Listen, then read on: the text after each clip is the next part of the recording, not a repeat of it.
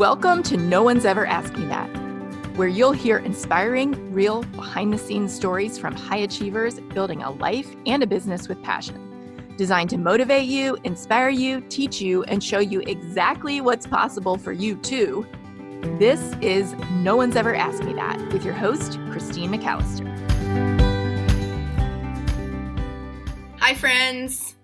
Welcome. Let's talk about the biggest mistakes that people make while being a guest on podcasts, how to avoid them, and what to do instead. First of all, what do you do to be a great guest, right? What's the opposite of, of making these mistakes? The first thing that I want to tell you is the number one biggest mistake that you can make if you're a person who enjoys connection, which you probably do if you're a human, because that's how we're wired, is not going on podcasts at all. Do you know that podcast guesting is the number one way to book high ticket clients? The number one way to book high ticket clients. My friend Selena Soo taught me that in the framework she has called the publicity pyramid. And there are a lot of reasons for that. And it's true. Okay. It's the most leveraged way for you to possibly book those high ticket clients that you are dreaming about. And there's so much opportunity right now. So if you are not regularly going on podcasts, you're missing a huge opportunity. And I'm not really a person who's like trying to promote FOMO or anything like that. I just want you to know like this can replace something else. This can replace a platform that you feel like you're just constantly having to put uh, effort into creating content. It's a churn. This could replace that. So start being open to and thinking about going on podcasts. That's how you avoid the biggest mistake of all. Secondly, biggest mistake people make when pitching podcasts is that they send the same crappy pitch to every show. I get these pitches in my inbox all the time from agencies, from people. I want to see the industry change how this is done. Okay.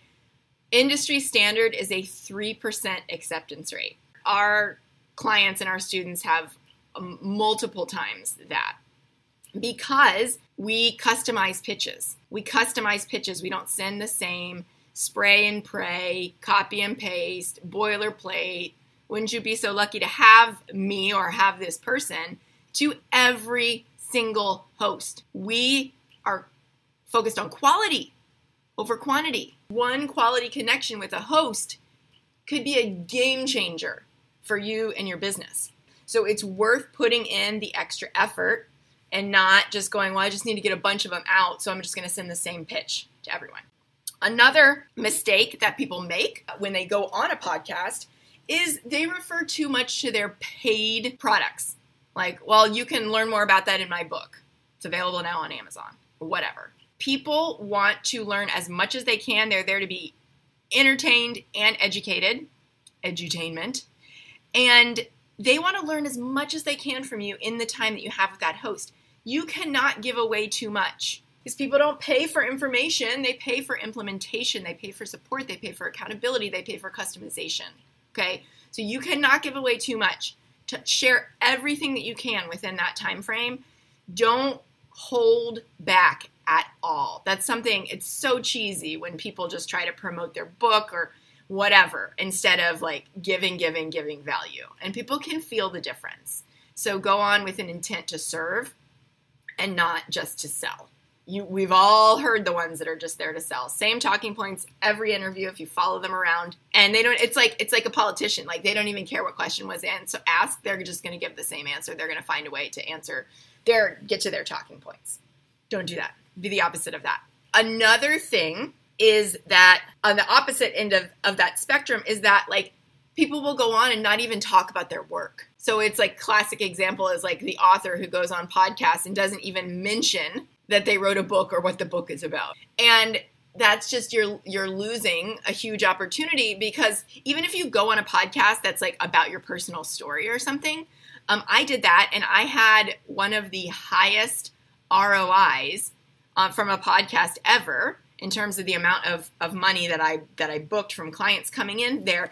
And it we barely talked about my business, but I did mention it enough for somebody to go, okay, Christine has a business, here's what she does. I love her story. I'm gonna reach out. So you're gonna talk about the business, but just not in a salesy way. Like want to make sure that you do that. One of my favorite ways to do that is to complete a sticky note exercise before you go on uh, where you perform your own what we call expert topic extraction. And this is the idea that if somebody came to you and you were sitting on the top of a Himalayan mountain in one of those huts where the wise teachers live, and somebody made the trek and they had 10 minutes with you before they had to turn around and head back down the mountain to get off the mountain safely, what are the top things that you would impart to them during that time.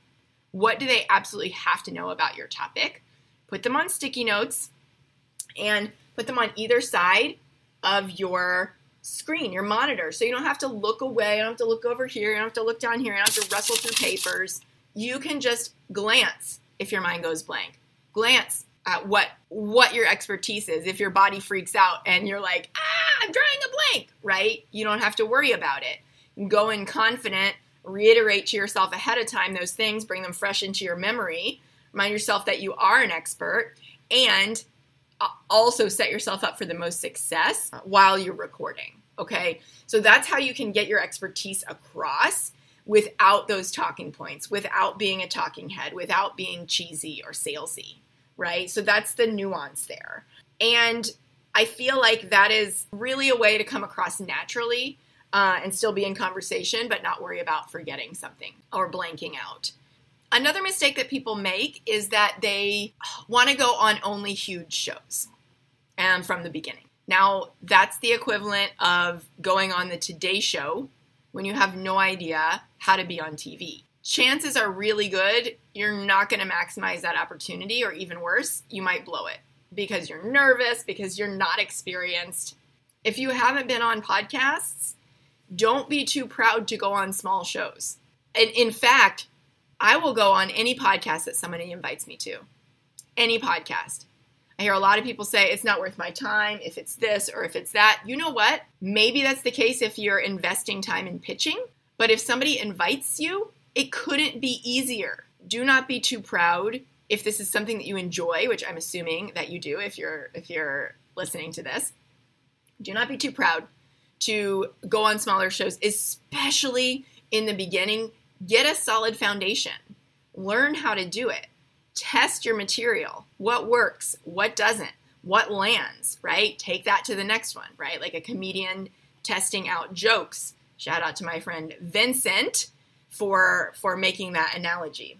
The other thing um, along with that is like treat those small shows like they're the big ones, right? treat those hosts amazingly.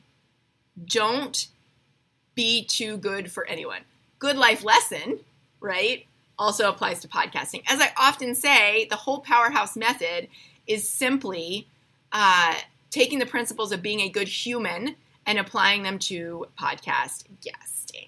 Another mistake I see people making is feeling like they need to be buttoned up uh, and very professional when that's not who they are right? And, and if you saw them on their own Facebook Live or you met them in real life or whatever. Not letting their true personality shine through because they feel like they need to be some kind of persona to come across and be perceived in a certain kind of way, right? You want people to experience the same you that they would get on a sales call with, the same you that they would get if you're working with them, consulting, coaching, whatever.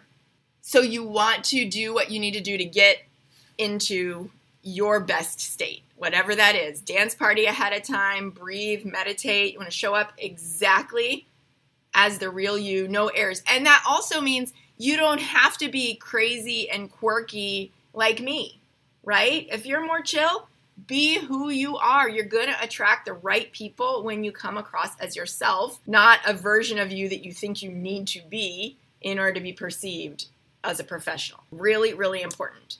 And if you need to practice ahead of time, you practice ahead of time. Have someone interview you. Better yet, do a swap with a biz bestie who also wants to be interviewed. These things are going to put you head and shoulders above 99% of podcast guests. As John Lee Dumas says, I get 400 pitches a month and 399 of them suck. So take these tips, take these mistakes people are out there making day in, day out, do the opposite, which I just shared with you, and share with me your successes. This is why I do what I do to help you be more successful. If you want to go deeper on this, you want my script, you want my research process, all the things, you can go to lifewithpassion.com slash training to grab um, my super popular training on demand. If you have questions, shoot me a message. Let me know what questions I can answer for you. Maybe they will be a future podcast episode. Thanks for joining me today. Here's to living your life with passion, and here's to podcast guesting with passion. If you loved this episode, would you consider scrolling down if you're listening on iTunes and leaving me a quick rating?